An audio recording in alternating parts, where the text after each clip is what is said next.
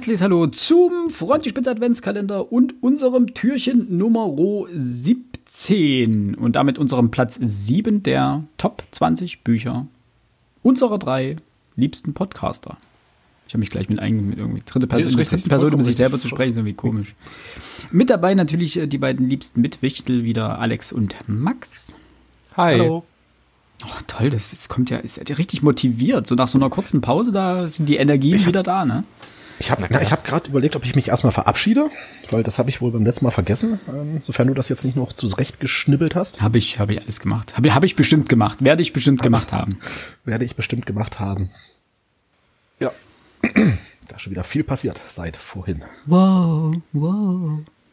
So, Ich habe ja gesehen, dass Verbotene Liebe äh, eine Neuauflage bekommt. Das ist ja überall tapeziert hier, unsere ganzen Werbetafeln. Gott sei Dank. Verbotene Liebe Next Generation. Jetzt for real? Ja, also das war Die kein heißt Spaß. Next Generation. Ich glaube, die heißt Next Generation. Oder das ist, vielleicht ist das auch nur der Werbeslogan. Also ich habe, wie gesagt, nur die, zu meiner Verteidigung, ich habe nur die Werbeplakate gesehen. Ja, ist nicht so, dass ich mich dafür interessiere. Ist Und ich so- möchte kurz, wahrscheinlich wirst du es wieder rausschneiden müssen, aber wie lustig wäre es, wenn diese Sendung dann verbotene Triebe heißen würde und da geht es die ganze Zeit nur um so übelste Triebtäter. Das wäre mega witzig. Das dachte ich mir auch gerade. Verbotene Liebe Next Generation. Richtig, richtig gut. So, das Problem ist, ich wollte, ich vergesse bestimmt, dass ich das rausschneiden muss. Und dann, Okay, also Shitstorm müssen wir uns morgen entschuldigen. naja. Nein, man entschuldigt sich nicht für Shitstorms, man macht vier, fünf Tage das Handy aus und dann ist wieder gut. Genau. Hast du auch recht. Hast du auch recht. Ja, unsere zwei Hörerinnen und Hörer, ähm, die, das ist okay für die, glaube ich. Gut, ehe wir uns jetzt hier ganz äh, verfänglich äußern und uns gar nicht mehr rausreden können aus diesem Sumpf an justiziablen Ausdrücken, möchte ich doch bitte den lieben Alex bitten, sein Buch Nummer 7 vorzustellen. Mein Buch Nummer 7. Eine deutschsprachige Autorin, Nein. aber keine Deutsche. Marlene Hausofer, Österreicherin, Die Wand. Ähm, für mich wirklich ein Buch, was mir unglaublich doll ans Herz gewachsen ist. Und eines der Bücher, was ich nur gelesen habe, weil ich zuvor den Film gesehen habe. Und ähm, kurioserweise lustige Story. Es kam partout nichts im Fernsehen. Ich war wach die Nacht und der Film lief, keine Ahnung, nachts um zwei. Ich hatte die, die Vorschau schon irgendwo einen Tag vorher gesehen und ja, okay, war jetzt nicht so uninteressant, also gucke ich mir den mal an. Die ersten Minuten waren auch so eher so, äh, hm, okay. Und dann war auf einmal der Film vorbei und ich dachte mir bloß, wo zum Teufel ist der zweite Teil? Der war so hammergeil gemacht. Und Asche auf mein Haupt, dass ich mal einen deutschen Film lobe. Eieieiei. Aber der Film war gut und es war klar, dass ich mir das Buch besorgen werde. Und ich habe es tatsächlich nicht bereut. Marlene Hausofer ist die Wand. Grandiose Literatur. Worum geht's? Um eine Frau, die mit ihr, mit zwei Bekannten irgendwo auf einer Almhütte Urlaub machen will. Die beiden wollen mal runter ins Dorf. Die Frau bleibt zurück, legt sich hin, wacht auf und alles ist still. Keiner mehr da, nix. Sie geht raus. Ähm, ihr läuft noch mehr oder weniger ein herrenloser Hund zu, äh, was sie sich überhaupt nicht erklären kann, weil es gibt kein Herrchen, nix dazu. Und sie findet dann raus, dass diese Almhütte, auf der sie gewissermaßen überlebt hat, großräumig von einer unsichtbaren Wand umschlossen ist. Und hinter der Wand, außerhalb der Wand, ist gewissermaßen alles tot. Keine Ahnung, warum das passiert ist. Man ist als Leser genauso unwissend wie die, wie die Frau selber. Und man durchlebt gewissermaßen ähm, zwei oder drei Jahre mit dieser Frau zusammen auf dieser, auf der Alm. Es ist unglaublich intensiv geschrieben. Also man hat ja, man liest ja wirklich nur das bisschen, was sie dort macht und viel darüber, was sie denkt. Ähm, wie sie da fast äh, daran verzweifelt, an dieser Einsamkeit, die für den Leser auch wirklich zu spüren ist. Ähm, ganz, ganz, ganz große Literatur. Sehr zu empfehlen. Sowohl der Film, ich sag's leider nochmal, als auch das Buch Marlene Hausofer, Die Wand. Da gibt es da auch eine Serie von, kann das sein? Also Eine Serie? Ähm, wie hieß es? Ich glaube, bei Pro7 lief das, was so ähnlich ist, äh, The Dome. Ja, das war, das war von Stephen King. Ah, verdammt, Ähm, okay. Mit, ähm, oh Gott, ja, es ist, glaube ich, ähnlich angelegt. Ich hatte mich bei die Wand, ähm, als ich das erste Mal den, den Filmtrailer gesehen habe, hatte ich mich noch tierisch äh, aufgeregt, weil es gibt einen Horrorfilm. Ich glaube, der heißt No Man's Land, der praktisch genauso, gen genau dasselbe Thema behandelt, irgendwie so, so Teenie-Horror. Ne, die dann in irgendeiner so merkwürdigen Kaschemme unterkommen und merken, dass da irgendwie die gesamte Region von der unsichtbaren Wand vollzogen ist. Und da dachte ich mir noch so, okay, Marlene Haushofer, super, ne, typisch deutsch, hat sie sich die Idee geklaut, bis ich rausgekriegt habe, dass Marlene Haushofer das Buch bereits in den 60er Jahren geschrieben hat. Und das ist dann schon irgendwie cool, weil das irgendwie so rein thematisch was ist, was ich jetzt nicht unbedingt in die 60er Jahre verorten würde. Also das, das, ich weiß nicht, also ich weiß nicht, wie es euch geht, aber für mich irgendwie so bestimmte literarische Themen haben für mich auch immer irgendwie so, so ein bisschen Zeitgeist. Und ich hätte jetzt nicht gedacht, dass eine unsichtbare Wand und diese bedrückende Enge, die dort auch beschrieben wird, dass das jetzt irgendwie zu den 60er Jahren passt. Ähm, wobei jetzt, wo ich das sage. jetzt, wo du es laut aussprichst? Jetzt, wo ich es laut ausspreche, na klar, die 60er Jahre, ähm, das Aufbrechen der ähm, gesellschaftlichen Grenzen. Krass. Okay, super. Dann hat es sich für mich ja heute doppelt gelohnt. Nicht nur, dass ich ein unfassbar tolles Buch äh, vorstellen konnte, ich habe es mir jetzt sogar erklärt. Fand ich, äh, hat nur so semi was damit zu tun, aber äh, ich habe heute die, äh, das Buch Quality Land 2 beendet, ähm, als Hörbuch. Ja. Und Marc-Uwe Kling schreibt dort davon, warum Jungs, äh, nein, nicht Jungs, sondern warum die junge Generation gerade so auf Zombie-Videos und Filme und so weiter abfährt. Mhm. Ähm, da geht es weniger darum, dass, dass da irgendwas ist, was einen, was einen tötet, sondern Zombies töten dich ja nicht. Sie machen dich ja mit einem Biss zu einem von ihnen.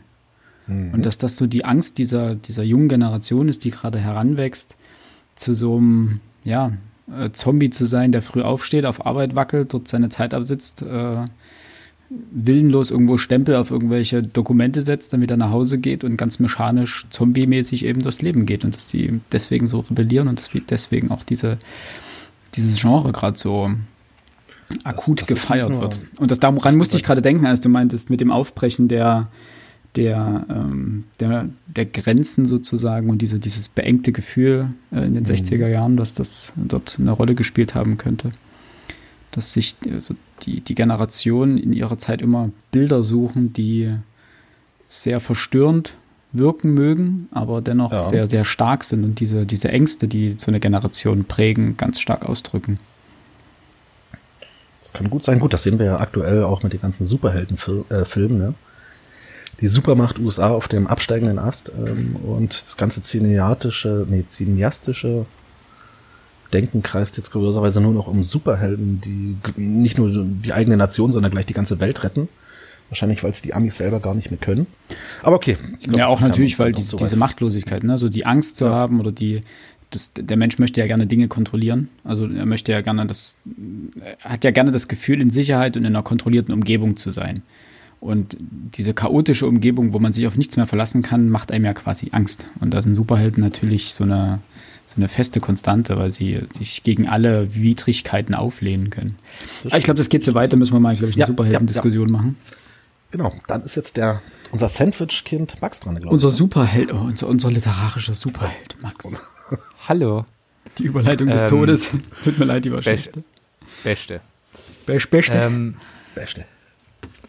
Mein Platz 7 sind oder stammt von den beiden Professoren Darren Asimolu und James Robinson, nämlich Gleichgewicht der Macht. Erschienen 2019, auf Deutsch zumindest, ähm, ist ein politisches Sachbuch, das sich mit der Frage beschäftigt, ähm, wie müssen Gesellschaft und Staatsmacht, in, oder in welchem, welcher Art Verhältnis müssen gesellschaftliche Kraft und Staatsmacht stehen, damit ein Staat gedeihen kann und eine Gesellschaft trotzdem freiheitlich leben kann. Boah, das klingt natürlich wahnsinnig spannend. Ich merke das gerade selber, wenn ich es gerade so sage. Aber das Buch, vielen Dank für die äh, Untermalung. Gerne. Aber das Buch hat eine grandiose Idee. Nämlich, sie greifen Thomas Hobbes Leviathan auf. Hm. Für diejenigen, die das gerade nicht mehr wissen, äh, Thomas Hobbes äh, Leviathan ist äh, im Jahr 1651 vor dem Hintergrund des englischen Bürgerkriegs erschienen und darin macht er sich stark für einen sehr starken Staat, weil er eben mitbekommen hat, okay, es ist immer noch besser unter der, ich drücke es mal sehr leger aus, unter der Fuchtel eines Königs oder eines Diktators zu stehen, als dass alles in Anarchie zerfällt. Das ist seine persönliche These. Und diese These greifen Asamoah und Robinson auf und bilden daran aus, wie das heute aussieht und entwickeln diese Theorie weiter, auch auf andere Facetten der Weltgeschichte und auf andere Staatengebilde. Und ihre Idee ist, dass es ein, zwei, zwei, faktisch zwei Positionen gibt, nämlich die gesellschaftliche äh, Stärke und die staatliche Stärke oder Macht, je nachdem, wie man es ausdrücken möchte, die faktisch aneinander reißen oder an einem Tau ziehen. Und ähm, je nachdem, wer stärker ist, ist dieser Staat entweder im Korridor, also faktisch dort, wo man sagen kann, es ist ein gefesselter Leviathan, und in diesem Korridor gedeihen Staaten besonders gut. Das heißt also, fast alle heutigen westlichen Demokratien befinden sich in diesem Korridor, sofern sie, ähm, ja, wie soll man es ausdrücken, sofern sie eine ge angemessene gesellschaftliche Mitwirkung haben am Staat. Schlicht und ergreifend, die Menschen können eben mitentscheiden, was zu tun und zu lassen ist. Und die beiden machen, bringen unzählige Beispiele, unzählige Abwandlungen dieser, dieser Idee. So sieht man beispielsweise in, in China, einen absoluten Leviathan, wo einfach die Staatsmacht alles ist und die gesellschaftliche Kraft faktisch nicht vorhanden. Aber demgegenüber könnte man, obwohl es eigentlich eine Demokratie ist, in Indien sehen, dass durch das Kastensystem, das vor allem auf dem Land noch immer existent ist, ähm, die Gesellschaft wahnsinnig gehemmt ist, beziehungsweise eben in einem solchen Korsett eingezwängt ist, dass sie sich nicht angemessen fortentwickeln kann und freiheitliche Grundwerte eben nicht entstehen können. Ansonsten gibt es auch noch beispielsweise äh, den Papierleviathan, den fand ich ganz toll. Äh, von dem spricht man in so südamerikanischen Ländern häufiger. Das heißt also, die haben eigentlich eine Verwaltung und einen normalen Staat, eine Gesellschaft, aber eigentlich nur auf dem Papier. Das heißt also, dort sind die Menschen eben teilweise gezwungen, acht Stunden vorm Jugendamt zu stehen oder was auch immer, um Kindergeld zu beantragen. Aber es kann auch passieren, dass es an dem Tag einfach nichts wird, weil einfach niemand seine Arbeit macht und dort nur Vetternwirtschaft vorherrscht. Ähm, und dann kommen sie nächsten Tag wieder und hoffen, dass es diesmal Geld gibt. Und so entspinnt sich ein, eine grandiose Theorie, die immer breiter wird, umso weiter man in dem Buch voranschreitet. Und es hat mir wahnsinnige Einsichten äh, vermittelt, die ich, über die man, über die es nachzudenken sich lohnt. Ähm, ich kann es jedem nur ans Herz legen. Es ist natürlich nicht ganz leicht, seht es mir nach, bei einem Buch über, ich glaube, fast 700 oder über 700 Seiten äh, kurz äh, herunterzubrechen, um was es geht. Allerdings ähm, ist das die Grundidee und auf die wird immer wieder zurückgegangen. Und selbst für Menschen, die jetzt vielleicht sagen, oh, ich bin aber kein Politikwissenschaftler, ich auch nicht. Ähm, man muss nicht äh, wahnsinnig interessiert sein, beziehungsweise man muss auch nicht unfassbares Vorwissen mitbringen.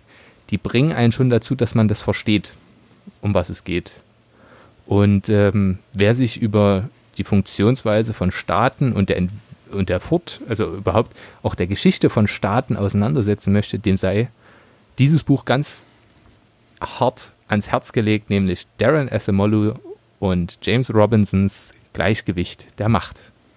Die beiden haben übrigens auch Why Nations Fail oder auf Deutsch Warum Nationen scheitern geschrieben. Gleichgewicht der Macht hast du, glaube ich, schon mal eine Rezension bei uns auf dem Instagram-Kanal. Das ist richtig. Geschrieben. Das ist natürlich der kleine, die kleine Überleitung. Folgt uns gerne auf Instagram oder Twitter, wenn ihr das noch nicht tut. Das hilft uns sehr. Oder lasst auch gerne eine iTunes-Review da. Das geht auch ohne was zu schreiben. Ihr könnt da einfach nur ein paar, eine, Wertung abgeben. Das würde dem Podcast an sich sehr helfen. Vielen Dank. Äh, ansonsten, ja, spannendes Buch, aber mich haben bisher immer die 700, 800 Seiten abgeschreckt. Und dann habe ich immer geguckt, wie viel Zeit ich zum Lesen habe und zum Lesen für Sachbücher habe. Und dann sehe ich, dass ich so quasi beruflich viel Sachbücher lesen muss. Und dann denke ich mir immer, ach nee, später mal, wenn ich alt bin. Ja, da muss ich dem Philipp recht geben. Das ist auch so ein Buch, also auch von der Thematik klar. Man müsste jetzt eigentlich noch zwei, drei andere Bücher von anderen Autoren über dieselbe Thematik lesen und Ähm, weil ansonsten, äh, weiß nicht, läufst du da sehr schnell die Gefahr, auf irgendwie Subjektivität hereinzufallen. Ähm, spannend ja, gut. Die bringen schon immer wieder, also es gibt schon Momente, wo du dann selber mit ein bisschen Vorwissen und so weiter sagst, ah, na, so ganz so einfach ist es nicht. Okay. Also die zwängen das schon in ihr Korsett rein, aber wie soll ich es ausdrücken? Das hast du ja generell bei Sachbüchern. Also jeder, ja, klar, der, der ein Sachbuch eine, eine, stringente Info, ähm, Argumentation verfolgt, der macht das unter seinen Gesichtspunkten. Und der wird sich hin und wieder natürlich die Argumente so legen, wie er sie braucht. Klar, das und wollte ich auch gar nicht in Abrede stellen, dann, aber das ist ja nur. Ja, damit wollte ich, wollte ich auch gar nicht unterstellen, aber damit meinte ich sozusagen, du musst eh, wenn du so ein Sachbuch liest, immer kritisch rangehen. Du musst das immer, natürlich generell immer, was du dort liest, musst du immer wieder hinterfragen und dir selber Gedanken darüber machen. Darum geht es ja letztendlich auch. Es geht ja nicht nur darum, dass die dir Wissen vermitteln wollen und du Kopf auf und Sachbuch rein, Kopf zu, sondern dass, dass du das, was du dort aufnimmst, hinterfragst und in dein eigenes, mit deinem eigenen Weltbild in Einklang bringst und dein eigenes Weltbild vielleicht an manchen Stellen hinterfragst, aber auch hinterfragst, ob die Autoren nun mit allem Recht haben, was sie dort sagen oder nicht.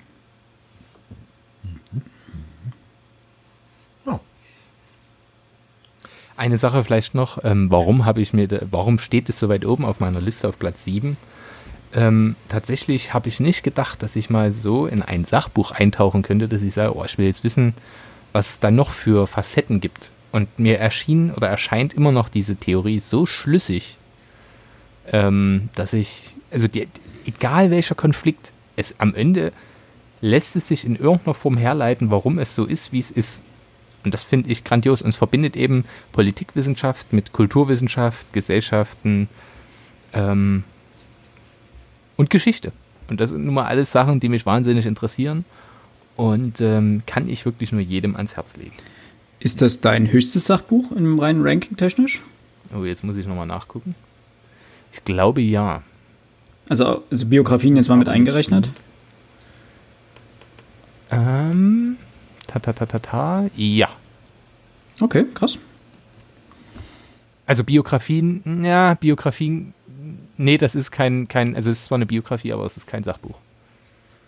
Okay. Also dann kommen noch zwei. So theoretisch. Na, dann bin ich wirklich überrascht, dass das bei dir so weit oben landet. Vor allem, dass auch so viele Sachbücher bei dir letztendlich in den Top 20 mhm. mitgelandet sind. Ja, aber ich glaube, ich bin auch von uns derjenige, der, obwohl er sich damit eigentlich nicht mehr besonders auseinandersetzen müsste, die meisten Sachbücher liest. Die meisten Sachbücher liest.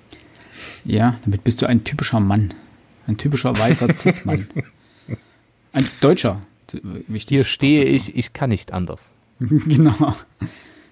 Nur kurz zur Erklärung, rein statistisch liest äh, der deutsche Mann, wenn er liest, was er nicht häufig tut, statistisch gesehen, Sachbücher am liebsten. Na klar. Wie schraube ich an meiner 250er noch genau. ein Endrohr an und eine Funktioniermaschine oder so. Ja. Gut, Gut dann äh, darf ich das, das äh, heute das, das Abschlusskind sein. Ja. Äh, ich nehme euch mit in das fünfte Jahrhundert nach Christus. Allerdings nur inhaltlich, das Buch ist frischer, ist neuer. Das Buch ist äh, von 1996 und zwar äh, meine ich damit Stephen Grundys äh, Wodans Fluch. Ich glaube, das hatte ich schon mal vorgestellt. Oder jedenfalls, wir haben schon mal, glaube ich, kurz drüber gesprochen. Ähm, das ist so ein typischer, typisches Krabbeltischbuch gewesen. Das hat mir meine Mutter mal wieder, danke an dieser Stelle, Mutti, irgendwann von einem Krabbeltisch mitgebracht, weil unten auch drauf ist der schöne Mängelexemplarstempel. Und das ist gar nicht negativ gemeint, das ist eigentlich großartig gewesen, weil sie hat immer mal, wenn sie irgendwo unterwegs war und so einen Krabbeltisch mit Büchern gesehen hat, hat sie immer noch ein bisschen rumgewühlt und äh, immer mal so Bücherchen für mich mitgebracht. Da waren bessere dabei, da waren welche dabei. Wir hatten das schon mal beim Rat der Zeit, so Band 42 vom Rat der Zeit, so aus dem Kontext gerissen. Bitteschön. Aber es waren eben auch solche großartigen Bücher dabei wie Wodans Fluch. Und die Bedeutung von Stephen Grundy ähm, habe ich letztendlich erst relativ spät erfahren, nämlich jetzt, wo ich mich nochmal mit dem Buch beschäftigt habe. Also der hat sehr viel über, also Romane über diese ganze, über die, über die germanische Sagenwelt geschrieben auch. Und in dem Buch geht es um den jungen Hagan, ähm, der quasi Hagen von Tronje ist. Und der wird mit 15 Jahren an den burgundischen, äh Quatsch, an den, ähm, vom burgundischen Hof an den Hof äh, Attilas geschickt, des Hunnenkönigs sozusagen. Und zwar als Bündnisgeisel. Das war so üblich, dass man seine Söhne an fremde Königshöfe geschickt hat, um einfach den Frieden zu sichern. Und die Kinder wurden dann sozusagen dort aufgezogen. Und das Ganze spielt, wie gesagt, im 5. Jahrhundert nach Christus in der Völkerwanderungszeit. Und während dieser Zeit ist der Hof Attilas quasi der Nabel der Welt. Dort trifft alles zusammen. Also verschiedene äh, Ethnien, Sprachen, Kulturen, Religionen. Ähm, das ist auch so eine ganz abgefahrene Gemengelage zwischen germanischem Götterglauben, hunnischem Schamanismus und äh, dem Christentum, das ja gerade in der Zeit äh, langsam seine erste Hochphase erreicht. Und das merkt man in dem Buch auch, diese, diese Spannung zwischen den ganzen Glaubensrichtungen, die sich weniger gewalttätig äußern, auch mal hin und wieder, aber die sich vor allen Dingen auch in, in theologischen Diskursen äußern. Jetzt nicht sehr tiefschürfend, also jetzt nicht so, dass ihr dort ein theologisches Manifest erwarten dürft, darum geht es auch gar nicht, sondern man ähm, hat einfach verschiedene Charaktere, die verschiedenen Glaubensrichtungen anhängen und die ähm, dort mehr oder weniger stark zum Ausdruck bringen. Und vor allen Dingen der germanische Götterglaube und der, der hunische Schamanismus spielen wirklich eine sehr zentrale Rolle. Da Hagan noch ähm, dem, dem alten Glauben sozusagen anhaftet und in, äh, an Attilas Hof nicht nur in Kampfkunst und den ganzen höfischen Klimbim unterrichtet wird, sondern auch Interesse bei dem Giula erregt, quasi dem hunnischen Schamanen. Und dann bekommt er sozusagen auch eine schamanistische Ausbildung, was äh, tiefen Einblick eben in diese, diesen Glauben auch ähm, gewährt. Und das ist unglaublich spannend und immersiv geschrieben, weil gerade dieser, dieser germanische Glaube und auch der, diese, dieser hundische Schamanismus ja für uns in unserer aktuellen Lebensrealität keinerlei Rollen spielen. Also der germanische vielleicht hin und wieder, der kommt noch mal hin und wieder vor. Ähm, also Wodan zum Beispiel, das, das hört man vielleicht noch mal ab und zu, gerade wenn man sich mit Germanistik beschäftigt. Aber so wirklich eine Rolle spielt es eigentlich nicht. Und ähm, das Schöne ist dran, äh, dass Hagen dort, Hagan, ähm, seinem Glauben auch ein bisschen treu bleiben darf, denn Attila ist ein sehr äh, offener Herrscher. Er erlaubt sozusagen jeglichen Glauben an seinem Hof. Ähm, das hat man ja auch bei den, das scheint allgemein bei diesen ähm, Völkern häufig der, der Fall gewesen zu sein, war bei den Mongolen ja auch so, dass die sehr offen waren, was fremde Religionen an, anging. Und ähm, diese, diese Rituale und diese ganze Glaubensthematik wird sehr eindrücklich beschrieben und nimmt auch in dem Buch wirklich viel Platz ein, ohne aber zu stören. Und Hagan an sich ist quasi der erste Antiheld, der mir so im literarischen Leben begegnet ist. Ähm, denn er ist jetzt weit weg davon, irgendwie ein schillernder Protagonist und Held zu sein. Ähm, ist aber sehr, sehr tief und vielschichtig angelegt. Und das betrifft nicht nur ihn als Protagonist, sondern auch alle anderen Figuren. Also man hat wirklich ein sehr buntes Potpourri an, an Figuren, die alle nahbar wirken, ähm, die alle sich plausibel verhalten und die einem mehr oder weniger schnell ans Herz wachsen. Und Stephen Grundy verwebt sozusagen historische Realität mit der Fiktion eines, eines äh, Romans und baut ein wirklich spannendes Buch auf, was ähm, eine Welt thematisiert, die für uns schon sehr lange zurückliegt, aber gewissermaßen auch mit unserer Geschichte verbunden ist. Und das macht viel Spaß. Es ist dramatisch geschrieben. Es endet jetzt. Es ist, hat kein klassisches Happy End. Mein Platz äh, sieben, Wodans Fluch von Stephen Grundy. Das, ich muss das aber, ja noch mit einbinden. Ich habe äh, festgestellt, ich habe nämlich gerade nochmal nachgeguckt, also bei Amazon ist es nicht vorrätig. Ja, bei Amazon kauft man auch keine Bücher. Also gebraucht ja. gibt's, gibt's die dort. Äh, das ist, was ist, ich meine. Ja. Äh, ich glaube, Fischer, Fischer Taschenbücher ist, glaube ich, die. Also ich habe es ja. als Hardcover. Äh, man kriegt es aber noch gebraucht. Und als gebundenes Buch kann man es kaufen. Safe? Ach so, nee, wird aber von, von, äh, von Drittshops verkauft in dem Fall. Wer sich gerade für germanische Sagen und ähnliches interessiert und also für Fans des Nibelungenlieds oder ähnlichem, ähm, eine klare Empfehlung. Gut, das wäre unser Platz 7, Türchen Nummer 17. Genau. Wieder, man merkt, es wird wieder später und jetzt geht es wieder los, dass das Gehirnfasching feiert. Das macht doch nichts. Wir wünschen euch noch einen wunderschönen Tag. Lest was Schönes, bleibt gesund und äh, bis morgen. Genau. Tschüss. Ciao. Tschüss.